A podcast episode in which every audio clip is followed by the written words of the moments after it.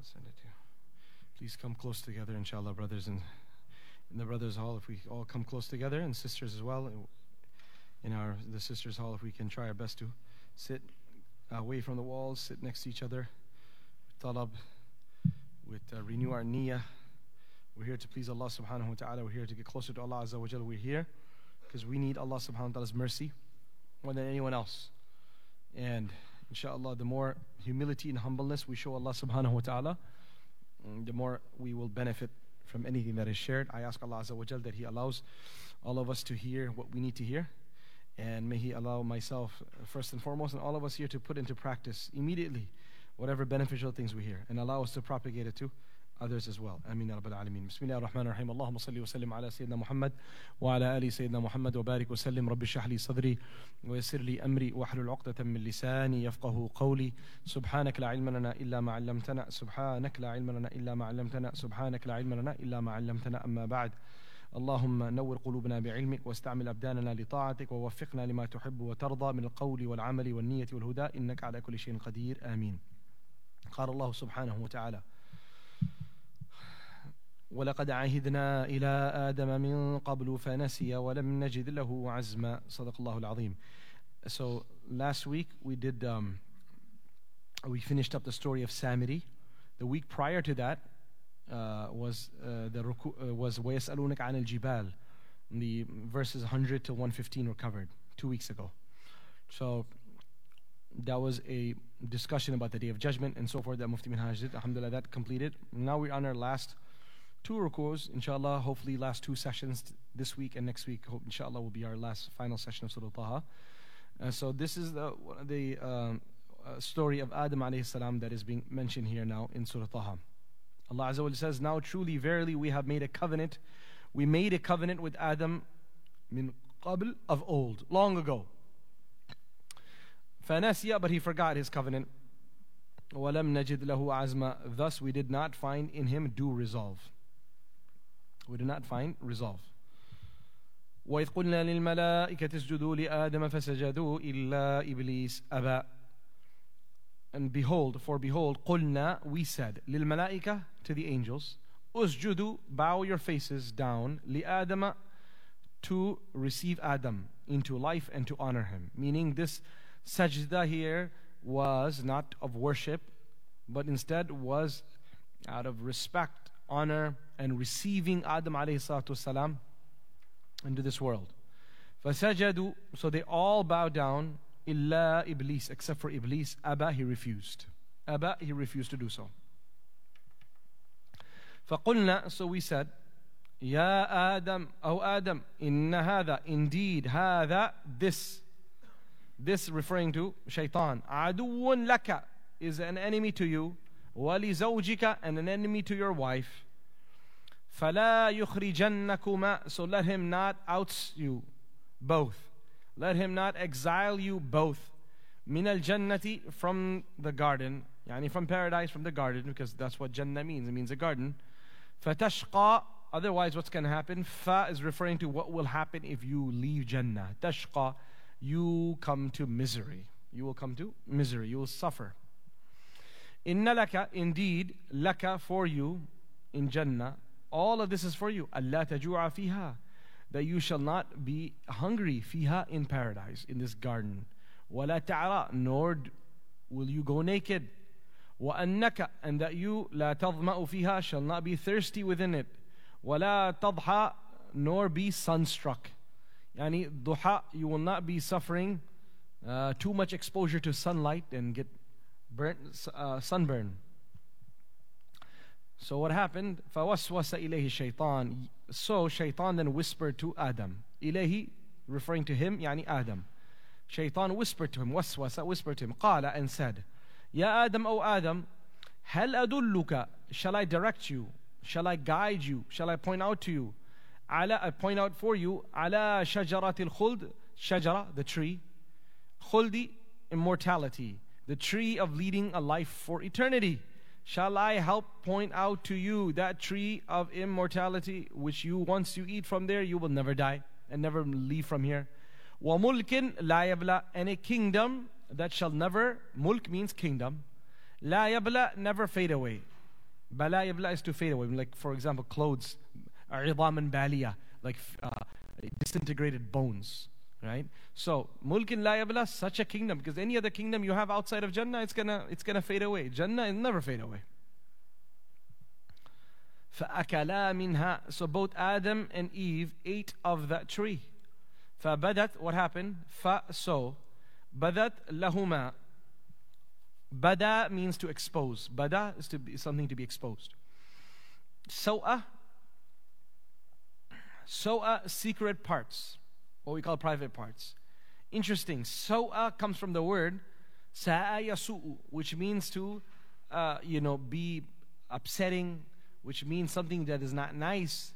Yani yasu'u idharuhuma.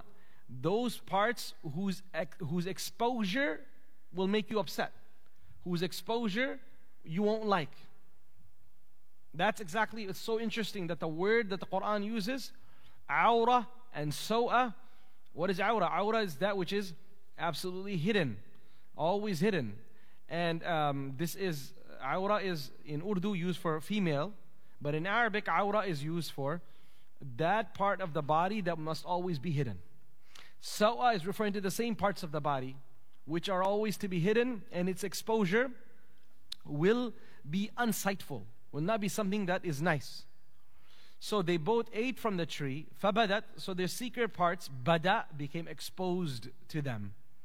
What happens as soon as they got exposed? Were they excited about this? Were they comfortable with this? Absolutely not. That goes against nature of the human being.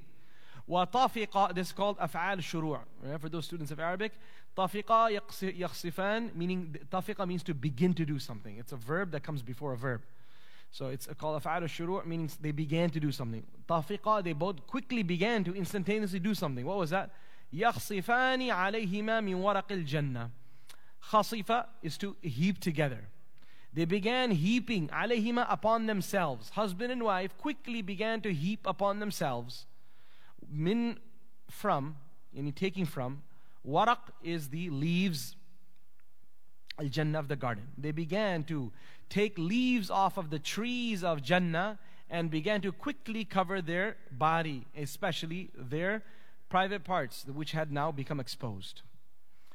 وعصى آدم ربه فغوى For Adam had disobeyed his Lord, فغوى, thus he erred. He made a mistake. ثم اجتباه ربه then his Lord chose him as a prophet اجتبى right Rasulullah sallallahu has been called as Mustafa and Mujtaba to be chosen the chosen one اجتباه ربه then his Lord chose him and he chose him to be not just uh, a prophet but also beyond that or you could say along with being a prophet khalifatullah fil ard Allah's vicegerent on earth as he mentioned in the Quran, إِنِّي جَاعِلٌ فِي الْأَرْضِ خَلِيفَةً I am going to make a Khalifa on earth. فَتَابَ عَلَيْهِ تَابَ تَابَ عَلَيْهِ means when you and I make tawbah to Allah, we say natubu ilallah. Natubu ilallah. We repent towards Allah. We repent to Allah. Ilallah. Once we repent to Allah, then when Allah accepts it, that's called taba alayna. The word uh, taba is used for the human being and taba is used for Allah.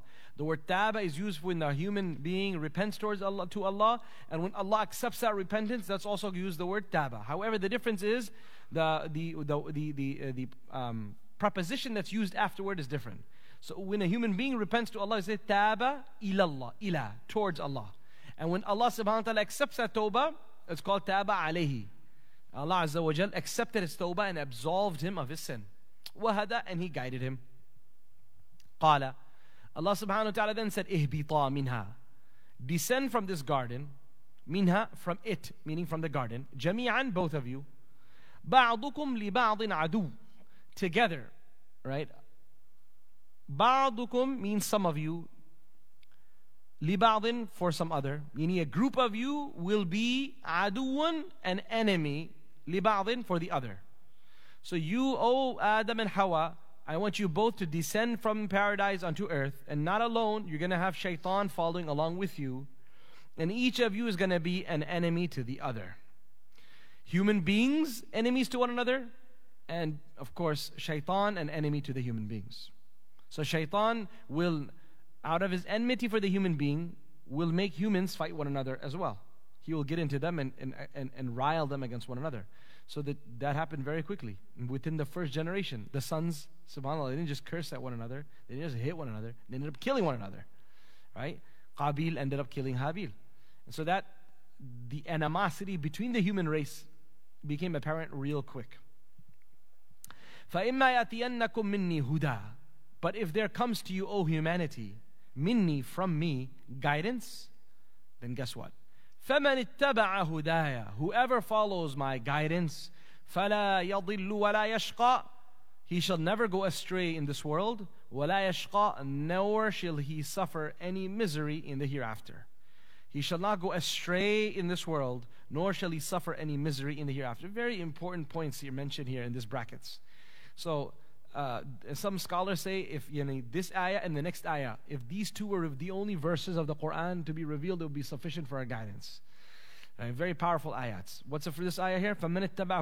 If guidance comes your way, then if you follow my guidance, then I guarantee you that you will not go astray in this world and nor suffer misery.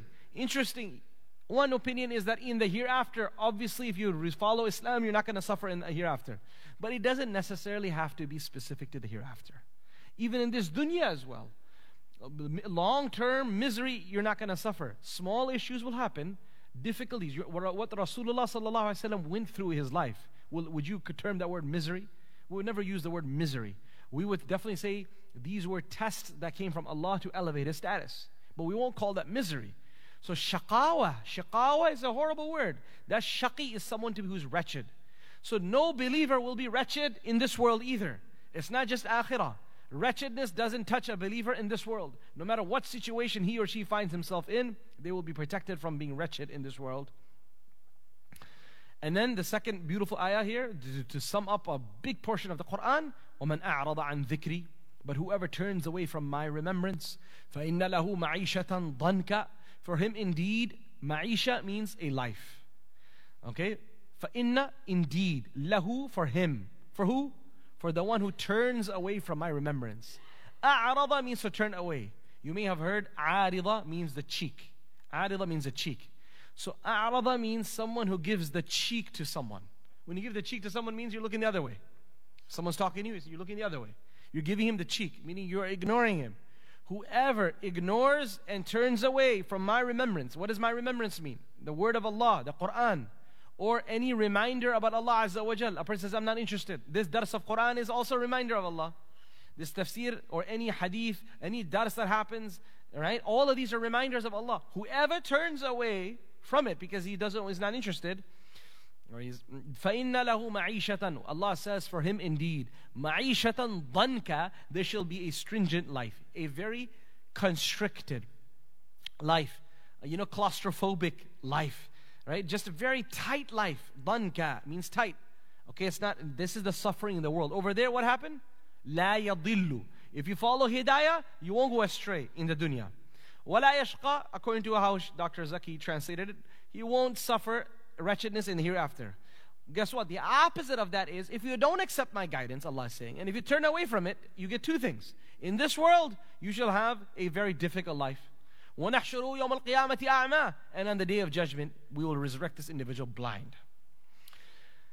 Danka, also there are scholars who say Ma'ishatan Danka is referring to the qabr. That a person who leads a life of, of, of heedlessness and turning away from the Quran and Sunnah, then his life in the grave will become very difficult. As you have heard in hadith, that a person who neglects prayers and a person who is leading a life of, of, of uh, heedlessness, when his body is lowered into the grave, then the grave becomes constricted upon that body to such a degree that the ribs from one side go crushing into the ribs of the other side. And this adab, uh, you know, compression, decompression, compression, decompression happens all the way till the day of judgment. It's not like once it's over.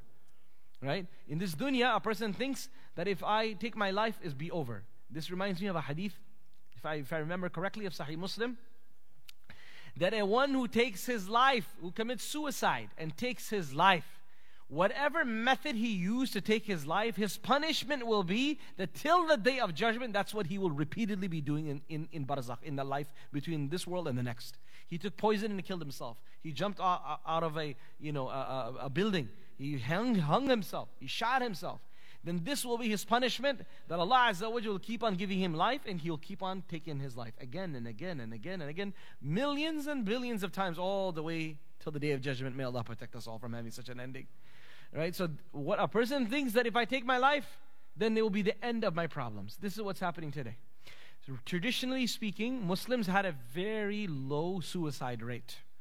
And this country, which is fairly new Muslim community, um, in, in large numbers, I mean, so the data was uh, that I've, I've, I've, I've, I've heard and have come across was that in previous years that it showed that uh, the Muslim suicide rate was very less. So we don't even need data. Just how many announcements did you hear? How many people did you hear in the community were taking their lives previously? Let's say in the late 90s, early 2000s. How often was that?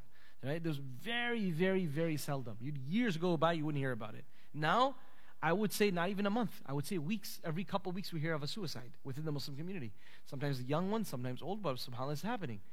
And one interesting thing is that this is a, a very real thing. One of the, you know, who said things won't get difficult? Things will get difficult. But what stops a person from taking his life is faith.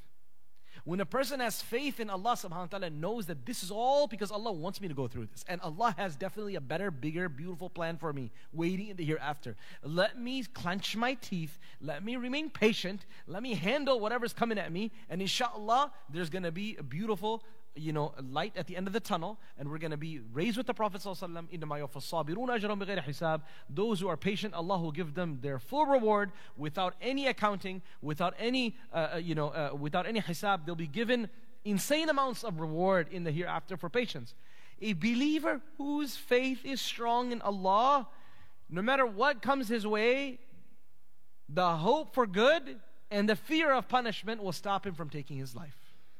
But when a person's faith in Allah becomes weak, as we are seeing today, it's not that the Muslim population has increased or problems have increased only. No, it's the fact that faith is decreasing in Allah. Faith in Akhirah is decreasing. Fear of Jahannam is decreasing. Fear in, from the, uh, the wrath of Allah is decreasing.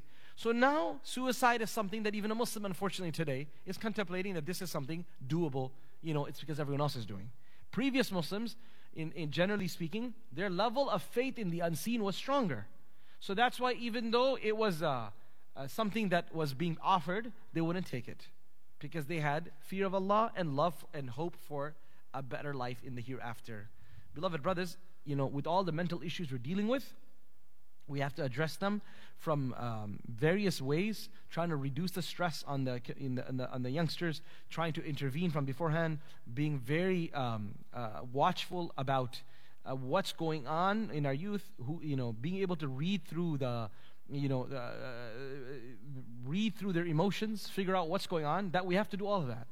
But along with that, we have to work on spirituality. If our youngsters are not spiritually connected with Allah subhanahu wa ta'ala, then my beloved friends, the tsunami out there is really pushing people towards many things. Drugs, intoxicants are the number one thing. And then after that, when they try all of that and they very quickly realize that this doesn't remove my problems, then of course then they resort to suicide. You just heard right now uh, one of the top financials, financials uh, CFOs of one of the largest companies of this country, right? You just heard last week, jumped off from his, subhanallah, from his 17th floor penthouse, you know, or 15th floor, I don't know what it was. Uh, such a wealthy person, but got caught up in, in, in um, some financial fraud, and he ended up taking his life, leaving his little, you know, teenagers at home and his wife while they're in the house. When there was, conditions come about. But a person needs to build resilience and a person needs to have the fear of Allah. This is not the end of my problems. If I jump, you know, that's why the poet says, وَلَوْ أَنَّا إِذَا مُتْنَا تُرِكْنَا لَكَانَ الْمَوْتُ رَاحَةَ كُلِّ حَيٍّ If we, after dying, we would be left alone, then guess what? Death would be the best thing anyone could imagine. Rahata. This would be the peace, most peaceful thing that anyone could desire is just die. If after death we would not be asked and would be left alone. ولكننا, but that's not the case. ولكن, however, إذا متنا, when we die, بعثنا, we're going to be raised up. ونسأل عن كل شيء, and we're going to be asked about every single thing. So it's not, uh, it's not uh, something, you know, to, to even entertain at all. I'm sharing this because you, many of the youth here, you know people who are who speak like this. I, I receive so many messages per week of youth who are saying, I'm thinking of taking my life. I've already attempted. Allah billah, may Allah protect them. This is something which we did not receive such messages 15 years ago, 10 years ago. But now it's become multiple messages per week. Right? And these youngsters were listening to me. You will know how many people in your own family, friends, circle are, uh, have reached out to you and said something like that. Understand that this is yani, not to be taken lightly. No, this is another foolish thing that people say, ah, come on, he's just talking. No, you don't, you got to take it very seriously. Because you know what? He's, he's not in his right state of mind. When people say stuff like that, they're not, they're not in the right state of mind. Some of our uncles and aunties, they think, oh, he's just trying to gain some sympathy. So that's why he's saying some things of this sort. That, they may be 1% like that, but most of the time, these people are mentally disturbed and spiritually absolutely bankrupt. So they have no moral compass right now at the moment that they can bank on, and they're uh, emotionally, they're all over the place. Hence, you have to take it serious. When someone says that they are contemplating suicide or taking their life, you have to really intervene. You have to involve, you know, um, the elders in there and, and tr- go see what's going on, and you know, get medical experts, etc., and ulama involved in that case as well. And if something is very serious, then you need to call 911. That's just in the reality. You don't want to do that on your friend, but you'd rather have a, a, a living friend than a dead friend right and so many times if you don't intervene in, at the right time these type of things happen so going back to the idea is ma'ishatan danka. When a person turns his face away from Allah and turns his attention away from the remembrance of Allah, the Quran says that he's going to have a difficult, tight, stringent, claustrophobic life. As one scholar said, that the, the falling of the heavens and the earth, the لَزَوَالُ هَذِهِ الدُّنْيَا أَهْوَنُ عَلَى اللَّهِ the falling of this entire heavens and the earth is more of is less of a problem than, dis, than the disapproval of this one ayah. Meaning, this ayah can never be wrong. If this ayah were to be proven wrong, that's a bigger problem than the whole heavens and the earth falling apart. This is the word of Allah. No one can speak the truth more than Allah. He's the most truthful. And when He says something, He means it. This is the reality. If a person turns away from Allah as remembrance, there is no way he's going to have a happy life. That smile on his face is all plaster. It's fake. That's why you have the massive multi billion dollar cosmetic industry flourishing. What is that? Running off. It's trying to take people who are sorry, sad, depressed, and trying to make, give them a makeover. So when they leave the house or they come for meetings, they look fresh. They're not fresh at all. They're not happy. They're not glowing. Inside is all darkness. But that's what, what, uh, what a, you know, a couple hundred dollar worth of makeup does to a person. That it, it shows a face that's not there. That's fake. So all of these industries that you have, this entertainment industry, of course, the uh, the alcohol industry, massive, um, all these interest, industries, it's about making people forget their problems for a few minutes, and make people. What is this? Social media is a great example of that. What in the world is all of this? TikTok and and and Facebook and and Instagram, all of that. It's all about presenting something that's not the reality. It's completely fake. Why do you have these people who are, um, you all know this better than I do, multi million followers on social media 30 million, 40 million, 50 million, and then, bam, suicide? What happened? Why? You had 80 million. That's crazy. You have 50, every single message you put, 50 million people. 30 million people are receiving that message. Imagine the power. Kings and presidents don't have that type of power. And then you take your life. Because why? It's all fake. Top to bottom, everything is fake. But the world is teaching such people. And the subhanAllah, they're perpetrating this evil falsehood that by being famous, you'll be happy. By being on social media, you'll be happy. By dressing up, you'll be happy. By having the latest gadget, you'll be happy. By wearing the latest makeup, you'll be happy. By having the latest purse, you'll be happy. All of this kidb, iftira, all this is a lie. The Quran is the most truthful. Quran says if you don't have Allah in your heart, you're going to have a horrible life. You're going to have a depressed life. All those people who leave Islam and they think they're doing, you know, deep down, deep down, I promise you, I promise you, Wallah al promise you, they are the most, you know, sorry souls out there. Those people who are left their homes, uh, left Islam, right, who are in, in haram. You, you think they're happy? Watch a documentary on drug addicts, right? Look at that. Subhanallah, perfect example. People today, our youth are running towards drugs. People are running towards vapes. People are running towards marijuana. Read and just look at the, look at these people, what they do once they're on these drugs. Who can you uh, find me one person who's happy? And they tell you, they say, we we're just, this is, you know, we are happy for that five second, you know, high. That's it. As soon as that wears off, subhanAllah, it's the worst possible thing you can imagine because now we're, we're trying to figure out where we're going to get our next high from. Inna Right? Such is the, is the situation of millions of both Muslims and non Muslims across the globe. So these uh, types of uh, intoxicants and, and social media is an intoxicant and a drug. Why? This is a drug. It gives people a high when they post an image of themselves. And when they are constantly recording, you see these little children, I see sometimes 13 year olds, 12 year olds sitting there, uh, very provocative pictures of themselves. You know, I've seen, I was traveling once in a plane and I see this young, maybe 12, 11 year old girl, pictures of herself from her vacation, I guess so, posting on there, editing all of that, meticulously editing all that, and preparing it to be posted. Like, who told, you know, what a horrible, sad life this is. Why is a 12 year old being led into this type of stuff? But that's what it is. From such a young age, image, image, image. This is how you have to dress. This is how you have to look. This is how you have to, the type of cosmetics you have to wear. And this is what image you have to show to the world.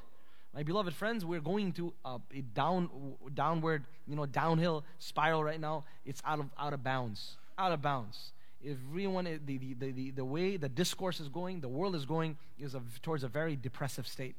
And and everything is fake. No one is willing to speak up the truth and say you know what? This is nonsense. This is horrible. We need to we need to we need to fight against this. We need to stand up against social media. Stand up against this fake do lives that people are leading. We need to stand up and say you know what? Happiness does not come through cosmetics. Happiness doesn't come through purses. Happiness doesn't come through gadgets. Look at the muslim world. What are they doing? What, what, what are we going to do ilallah al we're supposed to be the leaders in this. But subhanAllah, we're now become the leaders the opposite. The level of gluttony, the level of materialism, the level of uh, you know fulfillment of lustful desires, what you see in the Muslim countries is something you'll never see here. You'll never see. You've never seen such a gaudy mall in your life. You've never seen such a you know uh, over the top store or over the top restaurant. What you see out there. If you've traveled to the Middle East, you'll see in the Muslim countries, right? Subhanallah, everywhere, not one specific country, everywhere everywhere. It's all what Nabi Sallallahu said that you're going to follow the, the, the, the, footsteps of the people prior to you, the, i.e., the Jews and the Christians, and you'll do anything and everything they do. But now it seems like we haven't followed the footsteps, we have taken the lead. We've taken the lead. That now we've become the laughing stock of the world. We become, no one is sitting there and saying, wow, we are so proud of the Muslims that they have now gotten the largest mall in the world or that they have gotten the largest ski resort in the desert. No one. How many of you have heard non Muslim colleagues saying, you guys are smart? They say, you guys are the biggest fools. Thank you. Keep up the business. We're making a lot of money off of your fools.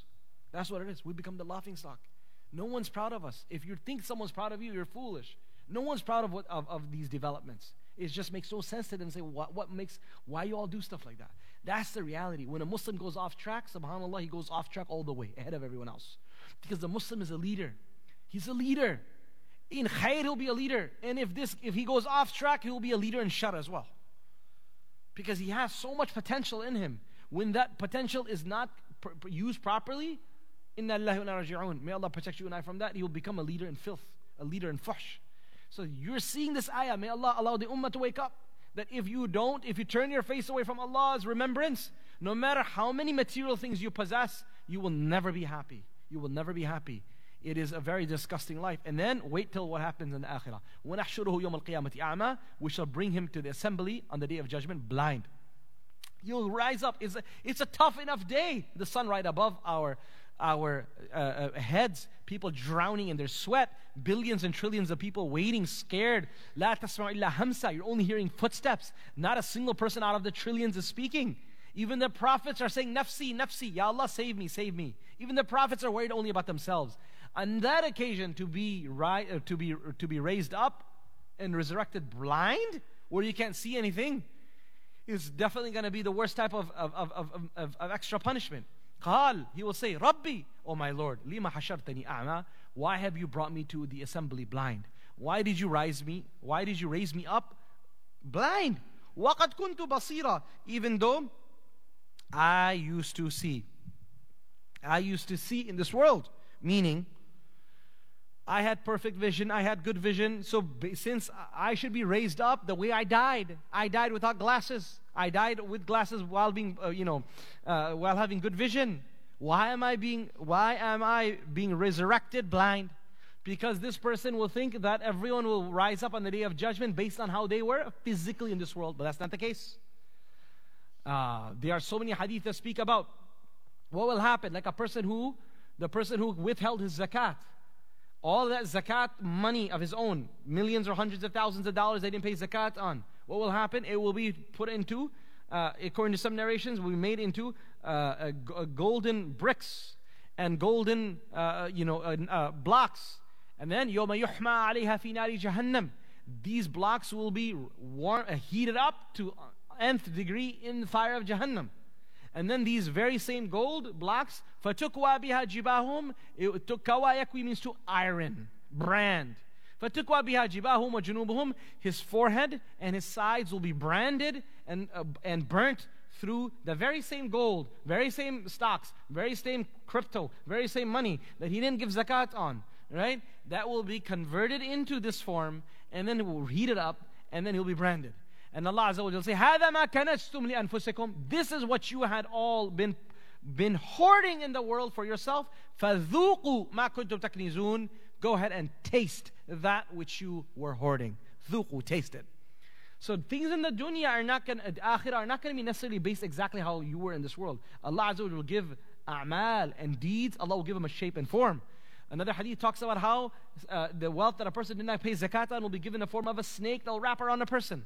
Another hadith mentions about how a person who used to go begging for money from people, Allah Azza wa will raise him in a disformed fashion. And, and, and a person who forgot the Quran that he memorized also. There are so many different punishments been mentioned for people who do certain sins. On the day of judgment, their body, physical body will change. So he's wondering, why is he blind? Because he wasn't blind in the dunya. Allah reward, uh, responds to him. He says, قَالَ كَذَلِكَ أَتَتْكَ آيَاتُنَا He shall say, Allah will say, كَذَلِكَ So it is. So it is. أَتَتْكَ آيَاتُنَا آيَاتُنَا means our signs. أَتَتْكَ came to you. Our signs came to you. Yani Quran came to you. Uh, blaring sound, signs in the nature people dying, people being born, the changing of the seasons, the rising and the setting of the sun. All of these things are blaring open signs from Allah subhanahu wa ta'ala. Our Quran is a sign, nature is a sign, happenings of the world is a sign. فَنَسِيتَهَا Yet you forgot them. You acted like you never heard. You acted like you never saw. You acted like you never came across that. Guess what? وَكَذَلِكَ الْيَوْمَ تُنْسَى And so this day you are forgotten. All right? So just like Allah Azza wa says in the Quran, وَلَا تَكُونُوا كَالَّذِينَ نَسُوا اللَّهِ Do not be like the ones who forgot Allah. Do not be like the ones who forgot Allah. وَلَا تَكُونُوا كَالَّذِينَ نَسُوا اللَّهِ فَأَنسَاهُمْ أَنفُسَهُمْ Then Allah subhanahu wa ta'ala will make them forget themselves. أُولَٰئِكَ الْفَاسِقُونَ Those are the people who are openly trans, open transgressors. Subhanallah, you know, this is a very interesting ayah what I just read from Surah Hashar. And this ayah as well for it, that if we forget the signs of Allah, if we give a blind eye to the signs of Allah, Allah will make you forget yourself. What is that supposed to mean? There's many explanations of that that have been given by the scholars. But one explanation that came to, you know, came to mind in this modern day context is people today have now forgotten who they are in terms of identity. They're confused. They're saying, I don't know what gender I am and I might even change my gender by the season. I may change my gender by the day. I'm, I, to the extent we're hearing about people saying that I don't know if I'm human, half human or half tree, half human, half wolf, human or cat. These are things out there. These are not people who are now locked up in, in, in, in, mental hospitals. These are people walking around, roaming around, and who are being given platforms and who are being, who probably by now have their own, you know, groups and who have their own Reddit form dedicated to themselves and their types of people. That's exactly what we're doing. So people have now forgotten who they are. But are you a human? I'm not sure. Some days I'm human, some days, you know, you, this is real. The fact that we're living in 2022 in this country and this is happening on, on uh, you know, on, on national television. Such people are being interviewed and are being entertained. Oh, really? You're half a tree. Okay. You're half a wolf. Okay. This is interesting. You're half monkey. You're half cat. And the fact that no one's laughing. Everyone's like, quiet. Okay, just listen. Don't, don't. You don't want to get insulted. You don't want to insult anyone. You don't want to even take this person to the hospital. Even suggesting something like that probably get you in trouble. Suggesting like that probably get you in trouble, because he has a right to think of whatever he wants to be, and he's forgotten. And male, female, no. Maybe halfway in between. Maybe quarter this, three fourths that. Maybe one eighth this, seven eighth that. All kinds of things. You know, it's no longer four letters. It's much, many, many, many, many, many more letters, right? So what is happening? They forgot Allah, Allah made them forget themselves. If you forget who Allah is, Allah will make you forget who you, your reality is. You're walking around confused. Man anta? I don't know who I am. I don't know. Do you know? Subhanallah. No. It's I, I, shared this with you before that when they when they when they elected, uh, they made a big deal when we had the first female um, African American, you know, chosen to be a Supreme Court a justice. It was a big thing this this past year. But that same lady, when interview in in in in, um, uh, in the chamber, was asked, you know, in, uh, that uh, what how do you define a woman? And by the you know by the left, they're asked.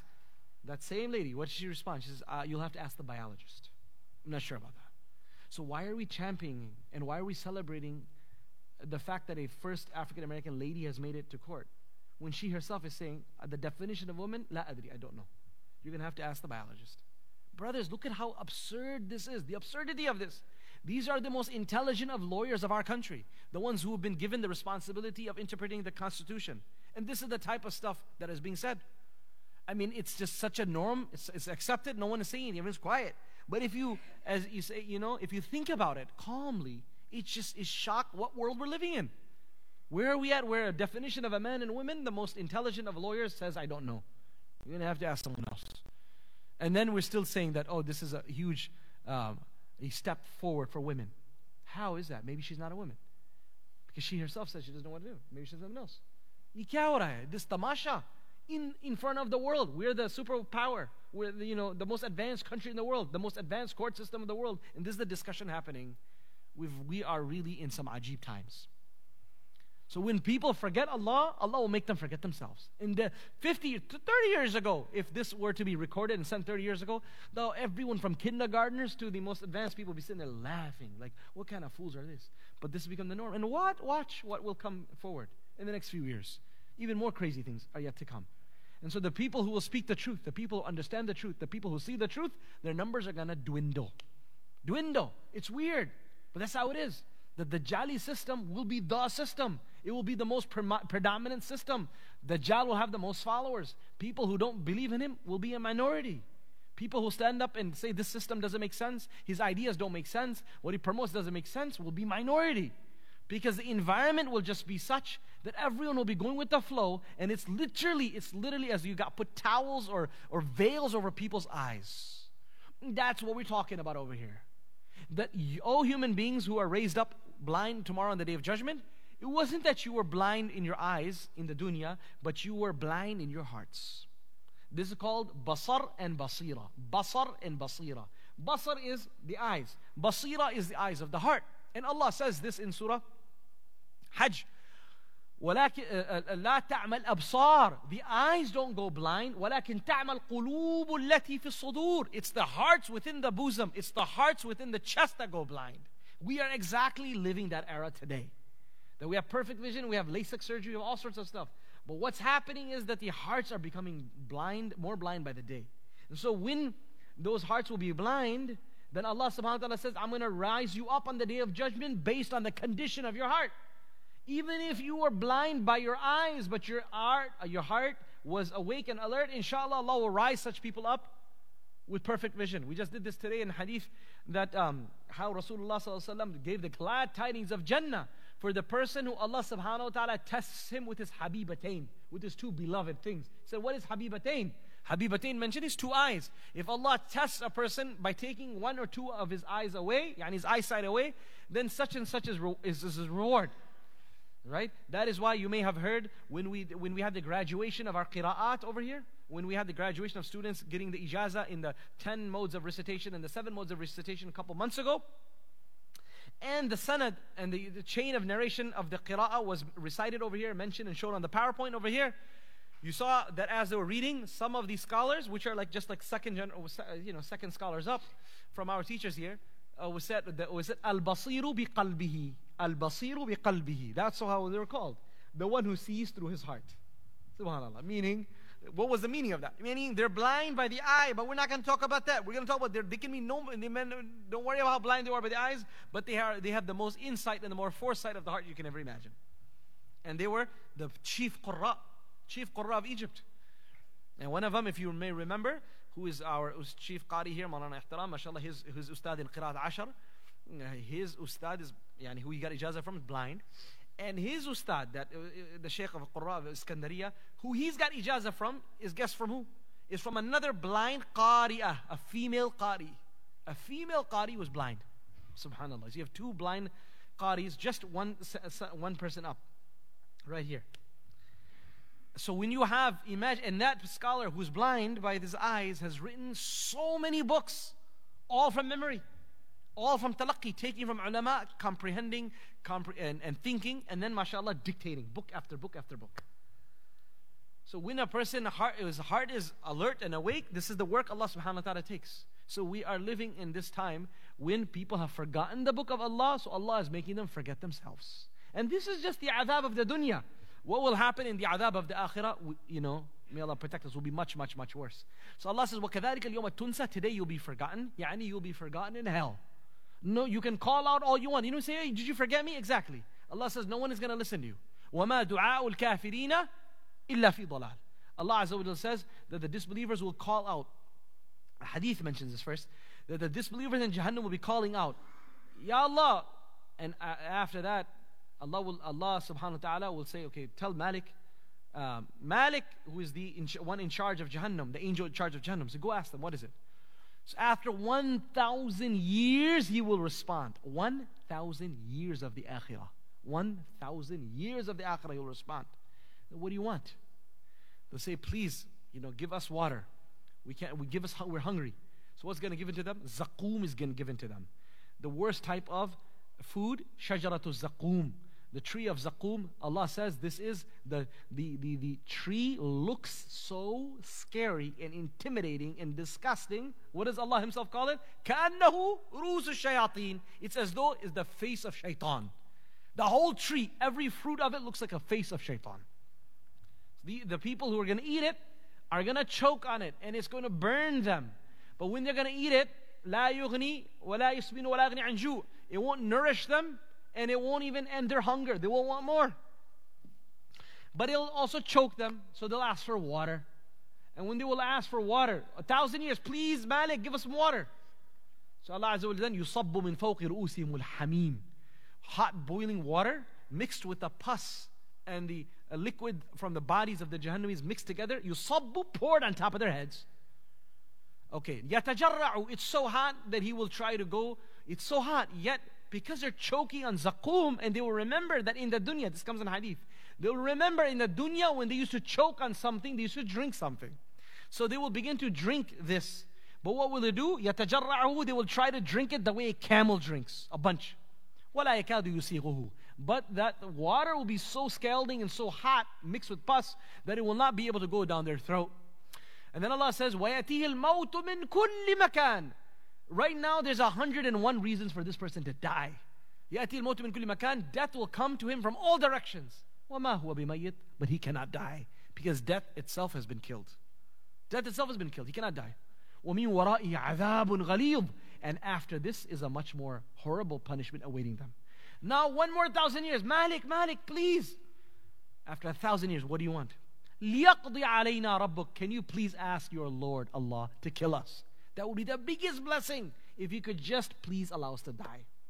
And the answer will be, Innakum makithun. Absolutely not. You're going to stay here alive forever. They will try to keep on going back and forth, and Allah Jalla Jalalu will say, Ikhsa'u fiha. Basically, is a very harsh way of saying keep quiet. Ikhsa is the way you tell a dog, you know, keep quiet, like that. Ikhsa'u fiha. Keep quiet. Wala tukallimun. And do not speak to me. And then after that, what will happen? Their lips will be sealed.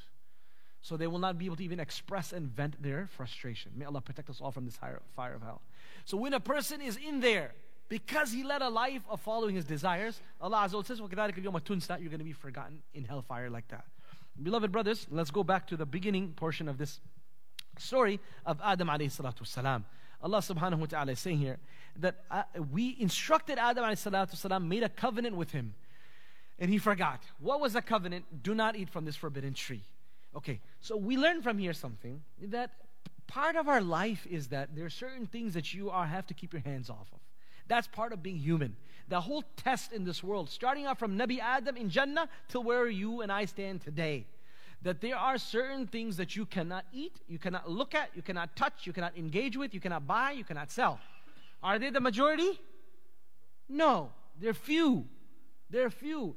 Allah subhanahu wa ta'ala did not say, Adam, you cannot eat from any other tree. You cannot eat from any tree. You eat wherever you want. But just don't eat from this tree. That's how the world is. Al aslu fil ashya al ibaha. The original, the original state of everything is that it's permissible. Then, in order for something to be regarded haram, you have to have a proof for it. Right? You have to have a proof for it. So we tend to make, unfortunately, we tend to rep- misrepresent Islam at times as though it's a religion of a whole bunch of don'ts. Bunch of don'ts. You can't do this, you can't do that. That's what people say. I, this is, I can't follow this religion. It's about don'ts. So that's wrong. Majority of the things you can do, there's just a few things you can't. And that's all the whole test is about. But that's how children are. You tell a child, you want to play all the toys in the toy room. We have a toy room, you have a hundred toys in there. Play with all little trucks, play with all little dolls, play with all little Legos, do everything. But the child leaves all that and takes a knife. I want to play with this. Why? You have a hundred plus items there to play with. Why you want a knife? No, I don't want just wait to play with it. I take a knife and I want to put it in the electric so- socket. That's what we human beings are. That's our asal. From all the permissible things, we want to leave it and we want to do haram. And then what happens when you take the knife away from the child? Does he, he happy? He's crying. He's making a big fuss. That's how we are. Oh, how come I can't eat uh, haram pepperoni? Brother, we live, we ask us, we are born, you know, subhanAllah, we never had, we never thought about eating pepperoni. Right? But today it's like, no, I have to eat halal pepperoni. If not, I'll just eat haram pepperoni. No, life is completely fine without hot dogs and burgers. It's fine. We, we live that life right? It's without eating out. We never used to eat out. There was no such thing as eating out in the 80s. There was no such thing like that. Everything was homemade. It's completely fine. But what happened? Now you want to make this habit. We have a, we have a, we have a habit of eating out. So hence, wherever I go, even if there's halal or no halal, I have to eat out. Then there's no solution to that because why? That person is leading a life of following the nafs. That's it. So what we learn from here is that the p- part of this dunya is part of who we are. Is that there are few things Allah said stay away from. And you're going to get judged based on that, whether you stay away from the few things that you're supposed to stay away from. Number, number two, we understand from this is the greatest gift Allah has given us is our willpower. Free will. Exercising our willpower, you can achieve the greatest of things. And if you don't exercise your willpower and you follow whatever your desire tells you, gone. This is worse than the life of animals, as Allah says. Lahum qulub, they have hearts, لا يفقهون بها. They don't use that to ponder anything. They don't ponder with those hearts. They're just using it for other things. لهم أعين. They have eyes. لا يبصرون بها. They don't look with those eyes. لهم آذان. They have ears. لا يسمعون بها. They don't listen to anything beneficial with their ears. They're not using their eyes, they're not using their ears, they're not using their minds and hearts. What are they? Ulaika kal an'am. They are like livestock.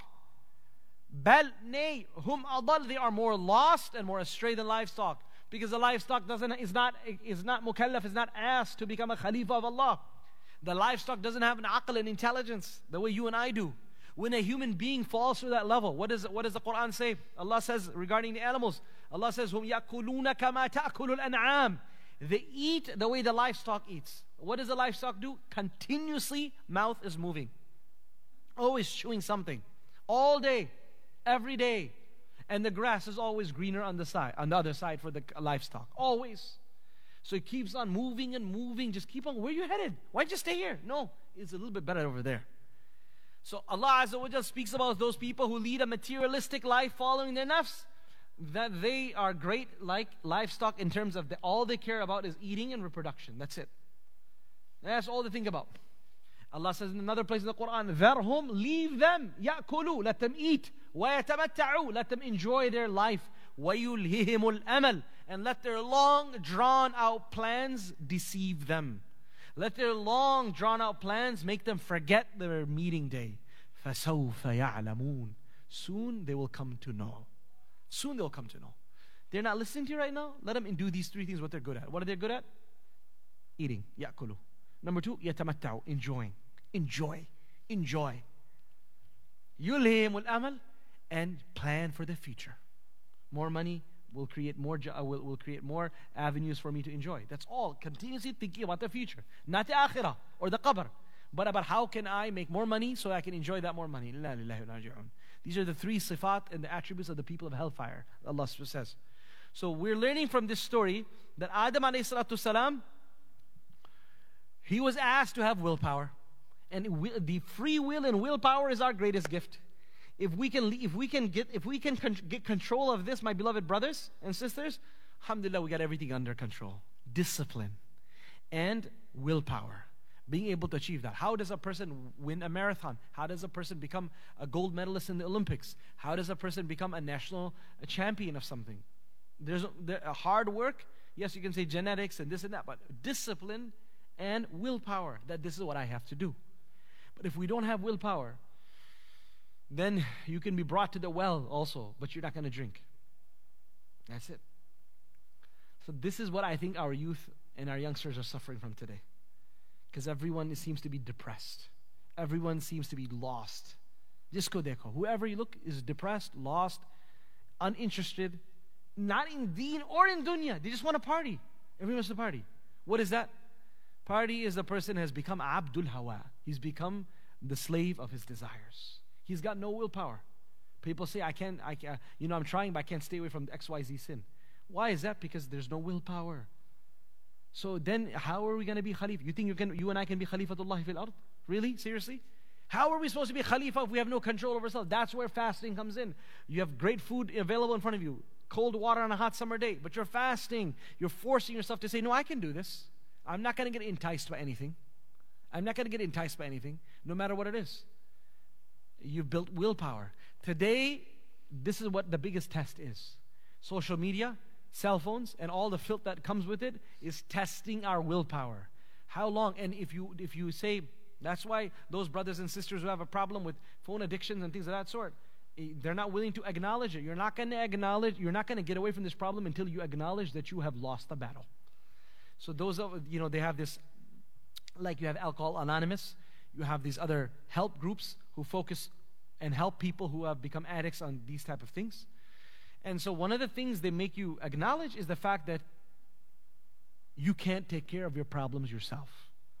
You have you require belief and the help of a divine power. That's part of the protocols, and this is the rules. For them to, for you to acknowledge that if I could handle things on myself, I wouldn't be sitting in this help group. It wouldn't be the, my 24th year of my life suffering from this disease and from these addictions. That's what's happening. Today's issue is that we have lost our ability to become strong willed people, to say no to haram. This continuous uh, indulgence in, in zina of the eye is weakening people's resolve. And they can't now, they, they're not able to do anything because they, their, their mind has been accustomed to doing anything and everything that shows in front of their eyes. This is it. That's exactly what you see in the Muslim world. That's what they've become. They're no longer human, they become subhuman. Many of them because they don't think like humans. Human has an aql. Let me think, is this beneficial or not? They've lost the ability to think. It's now about absolute fulfillment of my desire. And so the story of Musa, um, story of Adam salam is teaching us that if you don't have willpower and if you can't control yourself, you're a goner, a loser. You're not going to survive this battle. There's no way. Forget if we can't handle today's cell phone. How do you think you can handle Dajjal? Think about that. This is the simple, smallest thing. So a person needs to be needs to acknowledge his weakness and ask Allah for help. That's where la hawla wa la quwwata illa billah comes in. Recite this dua, la hawla wa quwwata illa billah, a hundred times a day. Anyone who's suffering any type of laziness, weakness in willpower, inability to do good even though you know what's good, inability to stay away from bad even though you know what's bad, then recite la hawla wa la quwwata illa billah at least a hundred times, one tasbih at least. And if you can do more, then do more. What does la hawla mean? لا حول عن المعصية ولا قوة على الطاعة إلا مستعينا بالله. There is no ability for me to stay away from sin and no strength for me to do any good except for that ability and strength that comes from Allah. There is no ability for me to stay away from sin and no strength and ability to, for me to do any good except for the strength and the willpower that comes from Allah. What you say, I don't have a weak willpower. What should I do? Ask Allah for it. Ya Allah, give me azima. Give me the ability to be firm in my in my actions. Allow me to have istiqamah, steadfastness, steadfastness. These are things you and I need to be asking Allah subhanahu wa ta'ala for daily. So make sure we make a habit of la hawla wa la quwwata illa billah a hundred times morning and evening or just a hundred times a day. Get started. And if you can increase it eventually to 500 times a day, specifically with the niyyah of willpower. Because we all know what we're supposed to do, and we all know what we're not supposed to do, but we're not doing it because we our nafs has become too strong. We've caved in way too many times to our nafs, and the nafs says, "Okay, please, I got you. Don't even try to tell me no, because I'm not going to accept that." That's what happens. Like a naughty child who knows how to take his parents for a ride, because his parents have listened to him too often. That's how the nafs has become. And that he says, "I'm not going to let you go." Allah Subhanahu wa Taala then says, "We told Adam, we told the angels to prostrate to Adam." But Iblis at the very beginning said no. Abba, he said no. He refused to do so. Now, what do you see about Iblis? They, that's what they say Iblis. They say Iblis became Iblis because of the nafs. Think about it. He had everything at his disposal. He was, he was so honored by Allah subhanahu wa ta'ala. He had access to things that we can never dream of. But Allah subhanahu wa ta'ala asked him to do one thing is that I want you to simply Acknowledge someone besides you is in the room. Just acknowledge that. Prostrate. Humble yourself. And you're not humbling yourself for Adam, you're humbling yourself in front of the creator of Adam. Because Allah subhanahu wa ta'ala is asking you to do that. You are humbling yourself in front of the amr and the command of Allah. That Allah who gave you so much honor, all He's asking you to do is to just humble yourself once. For who? For Him. Not for Adam. Adam didn't do anything for you. You're doing it for Allah. You do it because Allah told you. Like someone says, you know, do me a favor and says, oh, who are you? He says, no, your mom asked me to tell you this. So, oh, subhanAllah, my mother is okay, khalas. You don't look at what's being said, look at who's being said. If your mom is asking you and some random person on the street is asking you, there's a huge difference. The fact that Allah is asking you to do this, that should have been done. Seal deal, the deal. If Allah is asking me, how can I say no to this? What happened? He followed his nafs. He followed his ego. He followed his, uh, his own ujub, self conceitedness, right? His arrogance. And so that's why they say shaitan became shaitan because he obeyed the nafs. So imagine with you and I begin to obey our nafs, what's going to happen? We're going to become the biggest shayateen. That's what happens. When we don't conquer that nafs and we don't uh, utilize our free will and our willpower in the best possible manner, and instead we listen to whatever our nafs wants to do. Nafs says, look at here, we look at there. Nafs says, drink this. Nafs says, smoke this. Nafs says, listen to this. Yeah. Nafs will tell you all kinds of things, beloved students, but we have to take a stance to say, No, my nafs, I'm not going to allow you to do that. Iblis did Aba. Iblis began, he refused. And so now all the people who follow Iblis's footsteps, they do the same thing. They refuse to bow their head in front of Allah subhanahu wa ta'ala's commands. Allah Jalla Jalalu told Adam salam, okay, now listen. Aduun, shaitan is your enemy and the enemy of your wife. This has been this concept of shaitan's enmity has been mentioned in so many places in the Quran. And Allah subhanahu wa ta'ala, He could have said it once, but He says it multiple times. He says, لا يغرنكم الشيطان ولا يغرنكم بالله الغرور. Do not allow the ultimate deceiver to deceive you. Do not allow the shaitan to deceive you. Allah says, اتخذوه عدوا فاتخذوه عدوا make sure you recognize shaitan as your enemy in the shaitan lakum عدو mubin indeed shaitan is your clear enemy and the verses continue so the animosity of shaitan should be something that we should all be well versed with and acknowledge and understand the shaitan is not a boogeyman Shaitan is not a uh, imaginary tale. Shaitan is not a uh, something that just is just something that we uh, we tell little kids to get scared of from. It is a haqiqah. It is a reality. Iblis exists and his billions of dhurriya of children exist and they are sworn enemies. And they're already destined to go to Jahannam. They know that. So now misery loves company. They're trying to take as many people as possible with us. Now, just in case you didn't understand that, Allah says, guess what? He is the one who held animosity against your father. You should be in your great grandfather, Adam, and your great great grandmother, Hawa. He's the one who held animosity against them and ended up deceiving them. Allah told them that if they take you out of Jannah, fatashqa, you're gonna ha- you're gonna have a difficult life. Why? Why is it difficult life in the dunya? Because in Jannah there is no hunger, there's no nakedness, there is no sunburn, there is no thirst. But in the dunya, there's all of that. The dunya is a darul kasb, darul bala. This is a place of earning. This is a place of work. This is a place of test. While akhirah is a darul takreem, a place of simple enjoying the honor from Allah subhanahu wa ta'ala. In the dunya, the nafs is inside the jism. The jism is ghalib. The body is the overarching existence, and the soul takes a smaller existence within. us. In akhirah, the body takes a secondary existence and the ruh and the soul takes a primary existence. Hence, the soul does not require the body to enjoy life in akhirah. What do I mean by that? That a person will look at a bird before he even, he just imagines this bird. He thinks, man, I wonder how this bird tastes. Instantaneously, that bird is brought, is grilled in the best of ways. And before he even puts it into his mouth, or is rather fed to him, he's already tasting it. And now he tastes it, he's tasting it, and again, he's not eating out of hunger. It's pure, pure enjoyment. As he tastes the various multitudes of tastes in, in of that bird in his mouth, and then he spits spits out the bones. As he spits out the bones, immediately that bird comes together and flies away. He looks at an apple. He looks at a fruit. And every single time he's plucking a fruit, each and every single time, that fruit is giving him a different flavor. Multitudes of flavor. What is all these description of Jannah that you find? From the, the, the Prophet ﷺ says about how the Hur of Jannah will be wearing 70 layers of garments. Yet, saq, the mukhu saqiha, her marrow, the marrow of her uh, feet, the, the bone marrow of the feet can be seen to the Jannati through 70 layers of various clothing. Meaning, every time a person is looking at a spouse, it's not just looking at a spouse, it's looking through 70 different layers of absolutely beautiful layers of clothing.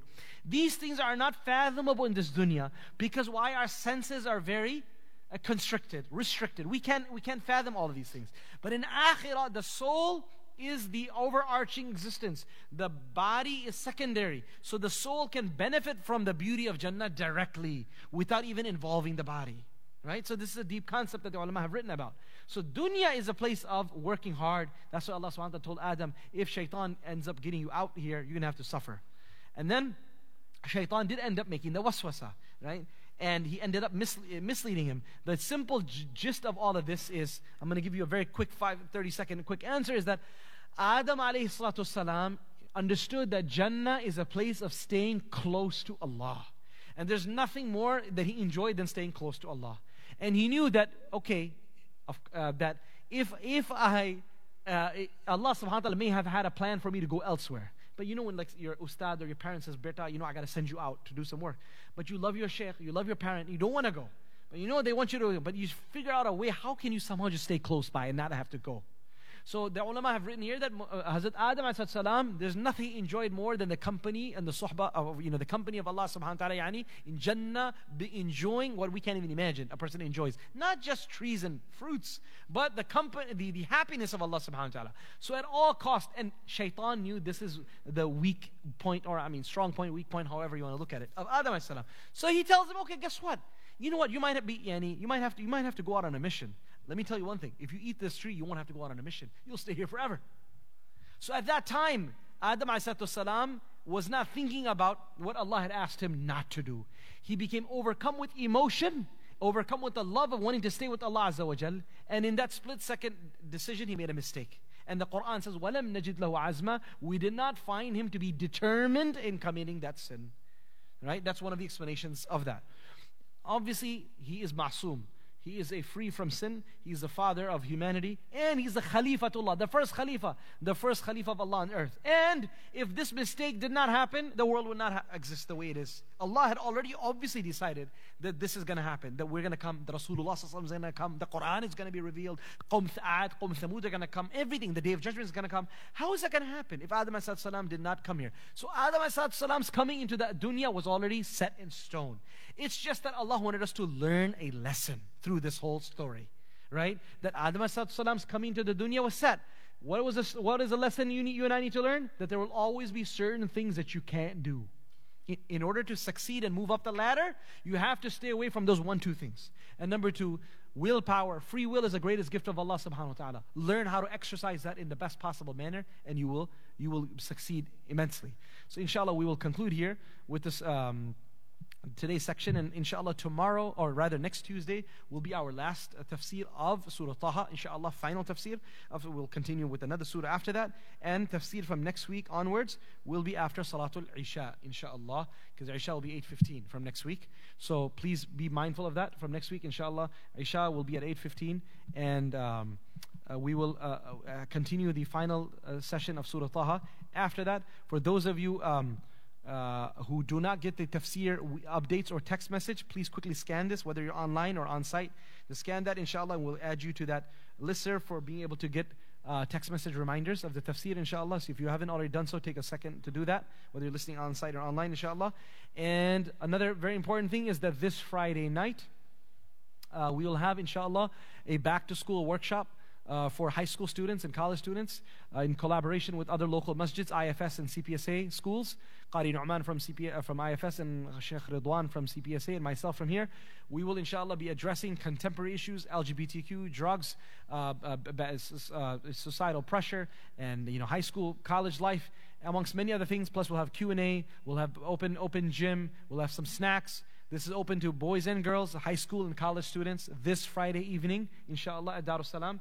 So I request everyone to share this word with your um, youngsters at home. Please ask them to come and attend. Those who don't ever come to the masjid as well for programs, this might be a program, inshallah, that they will come for. So please, I request everyone here to share this word. This is Friday evening here at Darus Salam, back to school workshop. And second, inshallah, is the Quran night next Saturday. Not this Saturday, a week from uh, this Saturday, inshallah. Uh, it's going to be an amazing night. I'll be speaking about a little bit more details after Salat al Isha. But those who are listening online, I want you to please make plans to come join us uh, next Saturday, inshallah, September 24th, I think that is, um, uh, for uh, 23rd, inshallah, 23rd, inshallah, at Salat al Maghrib. جزاكم الله خيرا سبحان الله وبحمده سبحانك اللهم وبحمدك اشهد ان لا اله الا انت نستغفرك ونتوب اليك والسلام عليكم ورحمه الله وبركاته